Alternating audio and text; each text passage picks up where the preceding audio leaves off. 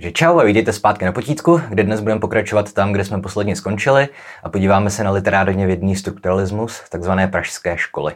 A je to samozřejmě video pro starší a pokročilé, takže budu spoléhat na to, že jste viděli to poslední video, tedy úvod do strukturalismu, a taky, že máte nějaké základní povědomí o literární teorii. Myšleno aspoň povědomí získané sledováním mých videí. A ještě řeknu alespoň to, že jak dost často alibisticky u některých videí říkám, že na dané téma nejsem právě odborník a že mi nemáte moc věřit, tak dneska budu mít nejspíš obrácený problém, protože jestli můžu o něčem s klidným svědomím říct, že se v tom vyznám, tak je to česká literární věda. Jenže o to je to možná horší, protože člověk pak neví, jak moc musí zjednodušovat, co vypustit a tak. Ale snad to zvládnu nějak srozumitelně, pokud možno tak, aby mě pak strukturalisté nezavrhli, že jsem jim tu jejich modlu příliš popularizačně pokřivil. A já sám jsem bývalý strukturalista, takže to je něco jako když by vám protestantský konvertita popisoval katolicismus. Ale samozřejmě zkusím být co nejvíc objektivní. Ale dobře, e, i dneska budu, hádám do nějaké míry, vyprávět příběh. Protože si možná pamatujete z mých videí nebo i ze školy, že v 19. století si humanitní vědy začínaly velice urgentně uvědomovat, že jim přírodní vědy unikají a rozhodli se, že potřebují vlastně vědeckou metodu. Nejenom dojmologii, ale něco trošku systematického. No a v literatuře, samozřejmě i v jiných humanitkách, se začal používat tzv. pozitivismus, no, který se v literatuře zjednodušeně řečeno projevoval tak, eh, že kritici vykládali literární díla skrze život jejich autora. Zemřela mu manželka, napsal smutnou básničku. Zvýšili mu plat napsal veselou básničku. No a jakkoliv se toho někteří konzervativní učitelé drží dodnes a vykládají stylem narodil se, umřel a napsal, tak už na začátku 20. století si akademici uvědomili, že tudy nejspíš cesta nevede, protože autorovi zkrátka do hlavy nevidíme. No a proti pozitivismu se postavily dvě velké školy na začátku 20. století. No v Sovětském svazu a v přilehlém okolí to byla samozřejmě škola marxistická, která chápala dílo jako projev doby, ve které vzniklo, jako odraz socioekonomických podmínek. A taktéž v Sovětském svazu a současně i v Británii pak existovala taky škola formalistická, v Británii si říkali nová kritika, ale byli to prostě formalisti. No a ty nechtěli dílo vykládat skrze dobu, politiku ani skrze jeho autora, ale jenom a pouze na základě samotného jeho textu. Hm. Jenže když se potom v SSSR dostal k moci Stalin a následně stabilizoval svoji pozici, tak samozřejmě začaly velké čistky, které se dotkly i akademického světa. Takže museli odejít, nebo byli odejiti téměř všichni, kteří se nehlásili k marxismu. A navíc ještě dosti vulgárnímu. Jo, a některé důležité osobnosti ruského formalismu, především Roman Jakobson a Nikolaj Sergejevič Trubeckoj, se přesunuli do Československa. No, protože to samo mělo bohatou akademickou tradici, především v oblasti estetiky, ale částečně i lingvistiky. No ale skutečná literární věda u nás tehdy ještě neexistovala. No, pěstovala se spíš literární kritika v takovém tom šaldovském, patetickém stylu, ale to se právě mělo brzo změnit s příchodem sovětských akademiků. A ve druhé polovině 20. let se postupně ustálela skupina lingvistů, estetiků a literárních teoretiků, kterou označujeme, oni se tak sami označovali, jako pražský lingvistický kroužek. No a pokud jde o lingvistiku, tak eh, v meziválečné době členové plku vykonali naprosto neuvěřitelnou práci, která dodnes v podstatě formuje světovou lingvistiku. No, když se na to díváme zpětně, tak to působí jako středně velký zázrak, co tenkrát dokázali. No, v podstatě lze bez nadsázky říct, že předběhli svoji dobu což lze doložit mimo jiné tím, že řadu jejich úvah nebo postupů se dodnes nepodařilo zařadit do běžné výuky češtiny na základních a středních školách. Třeba výklad slovních druhů, který používáme dneska, je nefunkční, prostě to opakuju furt dokola. Máme z pražské školy lepší popis slovních druhů, ale prostě někdo tam nahoře rozhodl, že děti budeme učit ten systém z 19. století. No nám dnes ale půjde eh, o literární výstupy Pražského kroužku, eh, s tím, že ty mají na svědomí především dvě osobnosti, eh, Jan Mukařovský a jeho žák Felix Vodička. Dneska budeme mluvit hlavně o Mukařovském. No a jak to tak v různých vědách chodí, tak i Mukařovský, Jakobson a kolektiv udělali v první řadě to, že vzali z dosavadních existujících směrů to nejlepší a pokusili se to všechno nějak integrovat. Teď mimochodem už přichází ten moment, kdy začínám hrubě zjednodušovat. No. Ale tedy strukturalisté kompletně odmítli pozitivismus. No, věděli, že rozhodně nechtějí vykládat dílo skrze jeho autora. Hm, zároveň ale chápali, že marxismus ani formalismus nejsou dostatečně komplexní nástroje na to, aby dokázali skutečně dohloubky a co nejvíc objektivně popsat literární dílo. Protože slabinou formalismu bylo to, že literární text prakticky úplně odstřihnul od skutečného světa. Ignoroval dobu vzniku, autora, politickou a filozofickou situaci a prostě pracoval jen a pouze se, se samotným textem. Ruské formalisty zajímala hlavně lingvistická stránka díla, zkoumali, jak se liší básnický text od nebásnického, zatímco angličtí formalisté, tedy členové nové kritiky, ty zkoumali spíš fenomény, jako je víceznačnost, ironie a podobné postupy, které opět většinou nějak odlišují literaturu od neliteratury.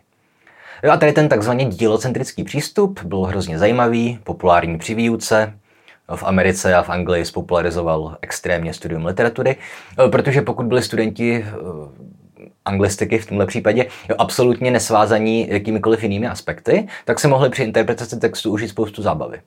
No, jenže asi tak nějak intuitivně tušíme, že pokud budete Shakespeareovský sonet vykládat jako metaforu napoleonských válek, nebo něco v tom smyslu, tak je to sice možná sranda a užijete si zábavu při semináři, ale jak si to postrádá závažnost. Upřímnou snahu se něco naučit o tom, jak funguje svět, ale i o tom, jak funguje dané umělecké dílo.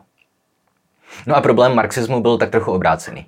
Protože marxisti chápali, na rozdíl od formalistů, že dílo je, nebo takhle, formalisti to taky chápali, akorát s tím nepracovali. Ale marxisti chápali, že dílo je prostě produktem své doby, nikoli firm svého autora. Jak si to zase mysleli pozitivisti. A že není jenom ve vaku vysícím textem bez kontextu. No? E, jenže e, slabina marxismu byla zase v tom, Jednak v tom, že roli dobové socioekonomické situace přeceňoval, především na úkor estetických kvalit díla, a taky v tom, že to je prostě škola ideologická v první řadě. Tedy, že marxističtí literární vědci přistupují k textu s tím, že vědí, co v něm hledají. Takže to tam potom nejspíše najdou, že jo? I když to tam třeba ani není. No a nejspíš už tušíte, v čem tedy spočíval přínos strukturalismu. No, když to řeknu vážně jednoduše, tak si z formalismu i marxismu vzali to dobré a zkusili se zbavit toho špatného tedy z formalismu ten takzvaný dílocentrismus, zaměření na samotný text. A z marxismu si zase vzali snahu reflektovat podmínky, ve kterých dílo vzniklo. No a třetí zásadní inspirací pak pro ně bylo to, o čem jsem mluvil v tom minulém úvodním videu, tedy znaková teorie Fernanda de Saussure. No a z minulého videa si doufám ještě pamatujete, nevyšlo zase tak před dlouhou dobou, eh, jak de Saussure chápal znak. No, tedy měl podle něj dvě složky, První nazval označující a zahrnoval materiálního nositele kódu, nejčastěji sled zvuků nebo písmen, tvořící že mluvená či psaná slova. A druhá složka znaku to Saussure nazval označované, což je nějaká představa či myšlenka, která se v různých podobách vybaví uživatelům daného jazyka, pokud slyší nebo čtou to označující. Takže když vyslovím označující slovo pes, vybaví se každému z vás nějaká verze té štěkavé potvory. A to, co se vám vybaví, je označované. A na tomhle pojetí znaku je hrozně důležitý ten fakt, že znaky jsou ze své podstaty nadindividuální. Že jsou inherentně sociální, náležející všem uživatelům jazyka. Dobře, pokud si sestavíte vlastní znakový systém, tak to je možná sranda, ale bude vám to k ničemu. Tedy pokud ho s vámi nebude nikdo sdílet. No a praští strukturalisté se rozhodli, že budou vykládat eh, jako znaky také literární díla, celé texty. Protože znak samozřejmě nemusí zahrnovat jenom jedno slovo. Může být mnohem komplexnější. Jo, označující může tvořit klidně celá kniha a označované může zahrnovat stovky myšlenek, obrazů nebo představ. Jo, a to si můžeme ukázat úplně jednoduchým experimentem. Protože když teďka řeknu slovo koruna, co se vám vybaví?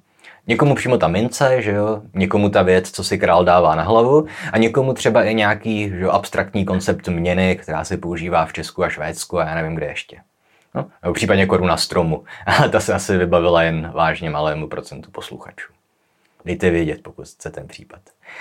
E, každopádně takové označující koruna má hnedka několik označovaných. A můžete to aplikovat i obráceně, že? Prostě synonyma. Ale zkrátka existence homonymie, synonymie či polysémie, ta sama o sobě dokládá, že znaky mohou být velice komplikované, mnohovrstevnaté. Tak není důvod nechápat jako znak celé umělecké dílo. Samozřejmě to je komplikovanější než v případě homonymie nebo polysémie, ale prostě to jde. No. A aplikace Desosirvy semiotiky eh, umožnila pražským strukturalistům hnedka několik věcí. Eh, v první řadě si tím mohli definitivně vypořádat s problémem autora díla a jeho záměru. No, tady stálí diváci určitě poznávají tu moji vlastní rétoriku. Že? Jak vždycky vysvětluju, proč na záměru autora zase tak moc nezáleží. No, tedy jednak je to proto, že autor sám eh, v době, že, kdy vzniklo to dílo, tak ten autor sám byl součástí nějaké struktury. O nějakého systému, daného dobovými okolnostmi, ať už politickými, filozofickými, geografickými, jazykovými nebo jakýmikoliv jinými. No a co ještě důležitější, tak pokud my jakožto čtenáři čteme dílo třeba 100 let jenom po jeho vzniku, tak jeho označované, tedy představy a obrazy vznikající v naší mysli při četbě, jsou opět ovlivněné naší současnou situací. No tedy chápeme-li dílo jako znak, což podle mě je objektivně správné chápání díla, nebo asi lépe řečeno správný přístup k dílu, ale tak zkrátka vidíme, že označující zůstává až na naprosté výjimky, jako ediční zásahy nebo cenzura. A takže označující zůstává stejné, ale označované se mění v závislosti na místě i čase, kdy znak tedy právě existuje. A opět, i tohle má literární znak společné s lingvistickým znakem, s jazykovým znakem. No, teď mě samozřejmě nic nenapadá, ale existuje spousta slov, jejichž význam se postupem času změnil. Buď kompletně, nebo alespoň částečně. Dejme tomu slovo taškář. To dneska znamená, že nějaký šprýmař nebo vtipálek, ale původně to bylo označení pro zloděje. Protože lidi dřív ne- neměli kapsy, ale nosili tašky. Myslím teda, myslím, že tak to funguje. Um, pak jsem si připravit nějaký příklad, to je jedno. Jo, ale tohle je doufám pochopitelné, uh, alespoň tedy pokud jste viděli i poslední video s úvodem do strukturalismu. A spíše pro studenty bohemistiky ještě dodám, že principiálně chápali strukturalisti znak stejně jako de Saussure a v lingvistice i používali jeho terminologii, označující a označované, ale v literární vědě zavedl Mukařovský na místo toho signifier, signified, tak zavedl dvojici artefakt a estetický objekt. Tedy artefakt byl nejčastěji knížka, estetický objekt byl ten proměnlivý soubor čtenářových reakcí na dílo. Jo, takže představ, věmů, pocitů, emocí. Prostě víte, jak to funguje ve vaší hlavě, když čtete nějaký umělecký text. Že? No a všimněte si, jak je tohle chytrý tah. Protože pokud chápete dílo jako znak, na jedné straně se vyhnete slabinám formalismu, pozitivismu a zároveň marxismu. Protože jednak nechápete dílo jako text existující v historickém a geografickém váku.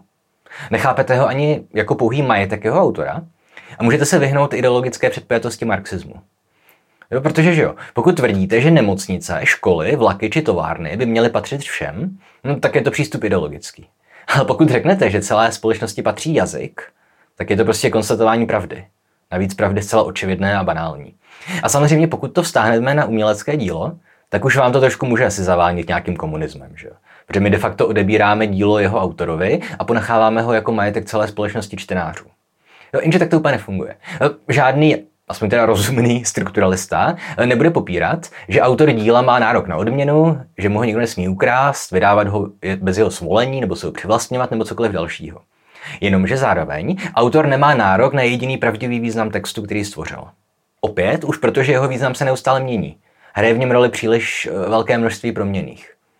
Jo a všimněte si taky, že někteří autoři tohle chápou. Klasický příklad, který používám vždycky, je Milan Kundera, jo, který zcela ve strukturalistickém duchu považoval svá publikovaná díla, respektive jejich význam, za majetek společnosti. A nepovažoval tedy za nutné se k ním dále vyjadřovat. Protože jednu stvořil a pak je nechal jít. A pozdního Kunderu asi jen těžko budeme podezřívat z nějakých sympatí ke komunismu. Že? No a na Kunderově příkladu vidíme i tu druhou stránku. Tedy, že vzdát se nároku na význam neznamená to tež, jako vzdát se nároku na autorství. Kde on velice aktivně že využíval svoji roli autora. Zabraňoval překladům či různým přepisům do jiných médií. V čele s filmem samozřejmě. To je ten známý případ, že filmová verze žertu se mu doslova líbila, ale když pak viděl, co provedli s nesestanou lehkostí bytí, tak radši filmy všechny zatrhnul. Že jo? Opět z pozice autora, nikoliv ale vlastníka významu textu. A očividný příklad autora, který to nechápe, opět především, že jo, oblast Young Adult, Rowlingova a další. Ale to už jsem zmiňoval tolikrát, že nemá cenu se k tomu vracet. No dobře. Zatím jsem teda vysvětlil vlastně jenom to, jak se strukturalismus vypořádal s dědictvím marxismu, pozitivismu, formalismu a jak využil Desesírovy semiotiky. Jo, ale teď bych měl nejspíš vysvětlit, jak vlastně vypadala strukturalistická literární věda v praxi. No, v první řadě udělali strukturalisté s literaturou totéž, co předtím udělal Dessessir s jazykem. Tedy pokusili se pojmenovat, definovat a vysvětlit co největší množství jevů, které existovaly už někdy staletí nebo tisíciletí. Akorát je nikdo komplexně nevysvětlil, nepopsal, nezaslovníkoval. No, takže oni prostě vysvětlovali, co je metafora, co je metonymie, co je lirický subjekt, jaké jsou funkce jazyka, typy veršů, rýmů a podobné věci. Když si pustíte třeba mé staré video, jak vypočítat poezii, tak ty postupy, které tam vysvětluju, taky náleží pražské škole. To jsem přímo vzal ze šk- z knížky od Mukařovského. Jo. A když jsem říkal v případě lingvistické sekce Pražské školy, že některé jejich podněty zůstávají dodnes nevyužité, jako třeba eh, typologie jazyků nebo dělení slovních druhů, tak to též platí, i když do menší míry, ale platí to i o literární sekci Pražského kroužku. Protože dodnes se velice často učí ta že naprosto nefunkční definice metonymie, jakožto pojmenování na základě vnitřní podobnosti. Další už skoro 100 let překonané nepřesnosti či zbytečnosti. Přestože třeba Roman Jakobson ve své studiu a fázi vysvětlil metonymy úplně dokonale, navíc popsal, jak jsou metafora i metonymy naprosto inherentní součástí lidského uvažování, a to i toho mimo literárního. A v podstatě i mimo uvědomělého. Ale dobře, to, tomu jsem se věnoval jinde a není to zase tak důležité. Uh, protože zkrátka terminologické i jiné vynálezy pražské školy většina z vás stejně zná ze školy, už z Gimplu nebo z jakékoliv jiné střední školy. I když jste třeba nejspíš asi ani nevěděli, kde se vlastně vzali že je vymysleli praští strukturalisti. Ale důležitější je asi vysvětlit ještě trošku víc dohloubky strukturalistickou literární teorii, nebo chcete-li strukturalistickou filozofii literatury. To je úplně jedno, jak to budeme nazývat. No a nejdůležitější sdělení této školy je, myslím, ukryté již v jejím názvu, tedy strukturalismus. Dobře, dobře. Teď už chápeme, že strukturalistické, že oni pojímali dílo jako znak. Jen na rozdíl od Saussura nemluvili o označujícím a označovaném, nýbrž o artefaktu a estetickém objektu. E, jenže jak se tohle projevuje v praxi? Při analýze nebo při rozboru uměleckého textu? Dobře, jedna věc je pochopit, že slovo pes odkazuje k představě štěkajícího zvířete, čeleť psovitý rod canis. A snadně i ten můj příklad s polisami či homonymí, s tou korunou, že jo? Tedy, že některá označovaná odkazují k většímu množství označujících. Jenže jak takové uvažování aplikovat na něco tak složitého, jako je kniha? která může mít mnohdy tisíce stran, je součástí širšího díla jednoho autora, součástí nějaké literární nebo národní tradice, e, prostě vyrůstá z nekonečně komplexní společenské situace. No to už je přece trošku složitější otázka. No a jak jsem naznačil, klíčové je pochopení toho, e, jak vnímáme strukturu uměleckého díla. Představte si to takhle. Každé literární dílo představuje nějaký celek, který je složený z různých částí. Kapitoly, vypravěč, verše, rýmy. A všechny ty části můžeme izolovaně identifikovat, zkoumat a analyzovat. My můžeme identifikovat vypravěče knihy a nějak ho popisovat. Můžeme identifikovat, jaký druh rýmu používá básník. A mimochodem, tohle opět je zcela jako shodné se zkoumáním jazyka. Protože zkoumáme jazyk, můžeme zkoumat různé jeho složky. Jo, hlásky zkoumá fonetika, tvary morfologie, věty syntax, slovní zásob lexikologie, styl, ku podivu stylistika a všechny tyhle vrstvy jazyka na sebe vzájemně působí, ovlivňují se. A existují mezi nimi nějaké hierarchie. A stejně tak má různé vrstvy každé literární dílo. No, úplně základní rozdělení složek či struktury díla pojmenoval Mukařovský pomocí termínu materiál a forma. S tím, že materiál díla tvoří jazykové prvky. Zvuky, významy a tematické prvky. Tedy různé motivy. Bolest, láska, svítání, vlastenectví, cokoliv. Problém ale je, že materiál je ze své podstaty esteticky neutrální. Slova jsou jenom slova, významy jsou významy a motivy jsou jenom motivy. To z toho ještě nedělá umělecké dílo, že? pokud cokoliv z toho použijeme. No a abychom mohli o nějakém textu říct, že je to umělecké dílo, eh, musíme taky nějakou mm, estetickou hodnotu. A tu získává až pomocí nějakého konkrétního uspořádání jazykové a tematické složky. No tedy v poezii nenesou význam slova či motivy, ale taky způsob, eh, nebo takhle jenom slova či motivy, ale i způsob, jakým jsou uspořádané. No očividné je to v případě rýmu, či obecně v případě hláskové instrumentace. E, rýmy zkrátka mají funkci estetickou v první řadě. Pokud se něco rýmuje, tak to prostě jednoduše zní hezky. Že jo? A hláskovou instrumentaci, to prostě to, jak, jak zní slova, to jsem vysvětloval na příkladu Halasovy básně Praze, že kde tam Hala spíše, že zavraty našich řek burácí kopita, zavraty našich řek kopity, rozryta je zem a strašní jezdci zjevení mávají praporem. Tady to jsem to zveličil očividně, ale to opakování těch hrubých hlásek r, r prostě podporuje, zvukově to podporuje to celkové ponuré vyznění básně. Tedy básně o útlaku země nacisty a o strachu z války. No a stejně tak má uspořádání základních zvuků vliv taky na metrum, na formu básně. No, protože pokud jde o metrum, tak to vždycky vysvětluju na příkladu Máchova máje, kde máte jambem psané lirické pasáže, trochejem epické pasáže, násilné či obecně chaotické scény jsou psané volným veršem, no, prostě hraje tam svoji roli i významotvornou. Shakespeare píše běžné dialogy prozaicky, zatímco důležitější většinou monology blankverzem. Vrcholná vlastenecká pasáž Máje je psaná Alexandrínem, stejně jako je Alexandrínem psaný třeba nezvalův básnický nekrolog Otokara Březiny. No a samozřejmě různé formy lze užívat i ironicky, jako nějakou metodu ozvláštnění.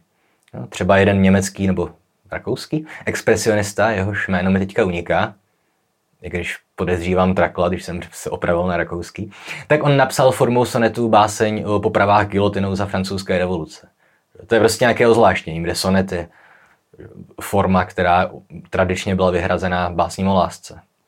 No a co je nejdůležitější, tak všechny tyhle vrstvy básnického díla na sebe musí neustále působit a vzájemně se ovlivňovat, podporovat nebo se naopak odporovat, jak to bylo v případě toho expresionisty. A naším úkolem, jakožto literárních kritiků nebo aspoň vnímavých čtenářů, je všechny tyhle ty vazby odhalovat. No nějaký usoustažňovat, pokoušet se vykládat pomocí jejich hierarchizace, uspořádání a vysvětlení to, jaký je význam díla, respektive jaký je v našem konkrétním subjektivním výkladu. Estetický objekt díla. Jinými slovy, co my si představujeme a vnímáme, jaké emoce prožíváme, když to dílo čteme a proč k tomu dochází. Jak to uspořádání těch jednotlivých složek, jejich vzájemné působení, jak tohle funguje. No. no ovšem z té teze, že všechny složky celkové struktury díla na sebe působí, a z jejich harmonie, či naopak kakofonie, vyrůstá celkový smysl, z toho vyplývá i jeden nepříjemný fakt. To nepříjemný hlavně pro nás jakožto učitele, který nám hodně komplikuje práci. A sice fakt, že dílo literární není nikdy možné vyložit, aniž bychom ho prostě celé přečetli. Nebo aniž byste ho jako studenti celé přečetli. Dobře, všichni si pamatujete ze školy, že?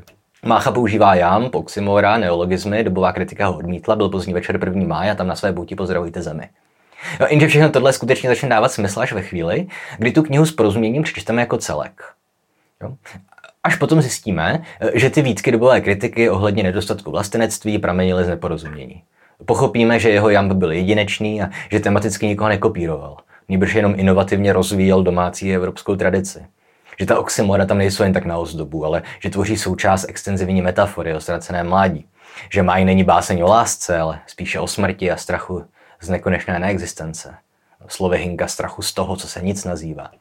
No, jenže když to takhle říkám, tak pokud jste tu knihu nepřečetli, tak mi to prostě musíte jenom věřit, aniž byste to sami prožili a tedy skutečně pochopili.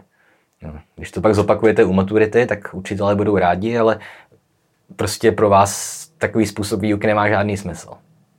No. A tohle všechno by nás že, mohlo částečně svádět zpátky k formalismu.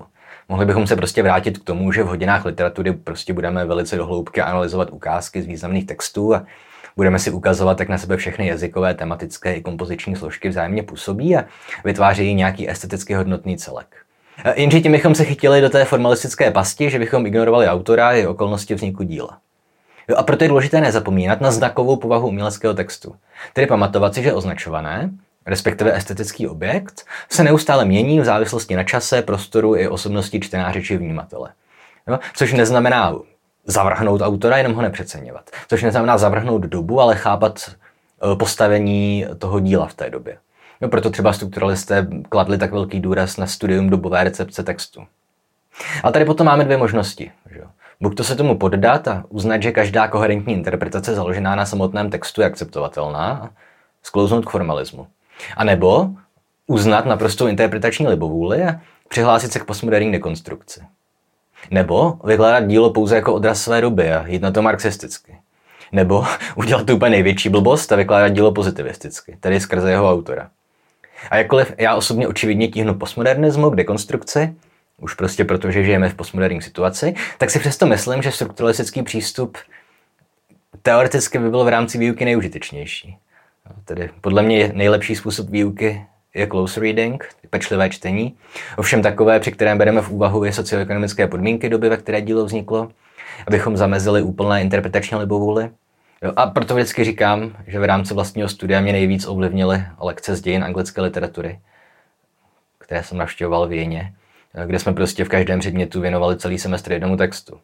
Což ale může celkem dobře fungovat na vysokých školách, ale na středních školách asi těžko, že? No. No a myslím, že tady už se pomalu chýlíme k závěru. Na Patreonu, nebo teďka už teda na Hero Hero, tam máme několik podcastů, které vysvětlují podrobněji některé konkrétnější složky strukturalistického uvažování. Mám tam výklad Jakobsenovy studie o metafoře a metonymy, koncept estetické a vývojové hodnoty díla. Přímo na potítku ze strukturalismu vycházejí hlavně dvě videa, tedy jednak jak vypočítat poezii a jednak lirický subjekt. A na závěr ještě řeknu dvě věci. A první je ta, že v současnosti je strukturalismus v té své původní čisté podobě už celkem vzácný. Jo, je považovaný za překonaný a skutečně pevně se myslím drží už jen na našich českých univerzitách. Případně možná na Slovensku, v Polsku a v blízkém okolí, tam to nevím jistě. A každopádně na západě už celkem zásadně ustupuje. No, v Německu je nejpopulárnější recepční estetika, ve Francii frčí dekonstrukce, Američani či Britové ti užívají hlavně různé podoby ideologické kritiky. Jo. Marxistickou, koloniální, queer, black studies, feministickou, gender studies. Ale pravda prostě je, že všechny tyhle směry by byly úplně bez zubé, pokud by nepoužívali metody, které se naučili od strukturalistů. A musím říct, že jakkoliv se nepovažuji za žádného velkého vlastence, tak mi přijde velice absurdní a arrogantní, jak málo uznávaní čeští strukturalisté dneska ve světě jsou. Vy třeba na YouTube ty Fryovy přednášky z Yaleovy univerzity, kde v lekci o strukturalismu řekne, že, že teda původně to pochází z Československa a, a zbytek lekce mluví o francouzském strukturalismu, aniž by vůbec vysvětlil, že i francouzi prostě navazovali a rozvíjeli výzkumy československých, ruských a rumunských literárních teoretiků. No a druhá věc, kterou jsem chtěl říct, je ta, že já bych na potítku hrozně rád používal víc strukturalismu a méně eklekticismu, kterému prostě šáhám nejčastěji, ale YouTube tomu nepřeje. že to bych potom, že jo, třeba v případě Máje potřeboval natočit sérii aspoň 20 videí, kde první epizoda by ještě nejspíš měla dobrou sledovanost, sedmá mizernou a na 20. epizodu by se podívalo těch 200-300 nadšenců, co sledují každé naše video. No, takže tak. Jo a strukturalismu můžeme úplně klidně ještě jedno video věnovat. A že to vždycky říkám, a pak to neudělám. Ale prostě dneska jsem řekl jen úplné základy. Jo, mohli bychom se podívat na to, jak odlišují estetickou a vývojovou hodnotu díla. Na vodičku v koncept imanentního vývoje literatury. Na mukařovského chápání torza uměleckého díla, úplně na cokoliv. Sematické gesto jsem dneska ani nezmínil. Přitom to je klíčový strukturalistický motiv. Prostě, jak jsem říkal na začátku, zrovna o strukturalismu toho vím docela dost, omlouvám se, že se chválím a rád se o to podělím. A jinak to znáte. Jestli se vám video líbilo nebo jste se něco naučili, tak dejte like, odběr, sdílejte a komentujte. No, pokud jste se nic nenaučili, tak jste učitelé literatury, nevím, proč se na to díváte. A co jinak ještě? Pokud nás chcete podpořit, máme Hero Hero, myslím finančně podpořit, máme Instagram, Facebook, já mám vlastní Instagramový účet, pan Bulbasmaška, kde dávám své obrázky Pokémonů. Taky s Danem máme Harry Potter podcast, kocouři paní Figové. Hmm, no to já nevím, to je asi všechno. Nejspíš ještě nějaký merch existuje, pokud byste měli potřebu si koupit naše trička nebo notýsky nebo hrnečky. Myslím, že ještě nějaké zbývají. A tak, tak si uvidíme za týden. Pa.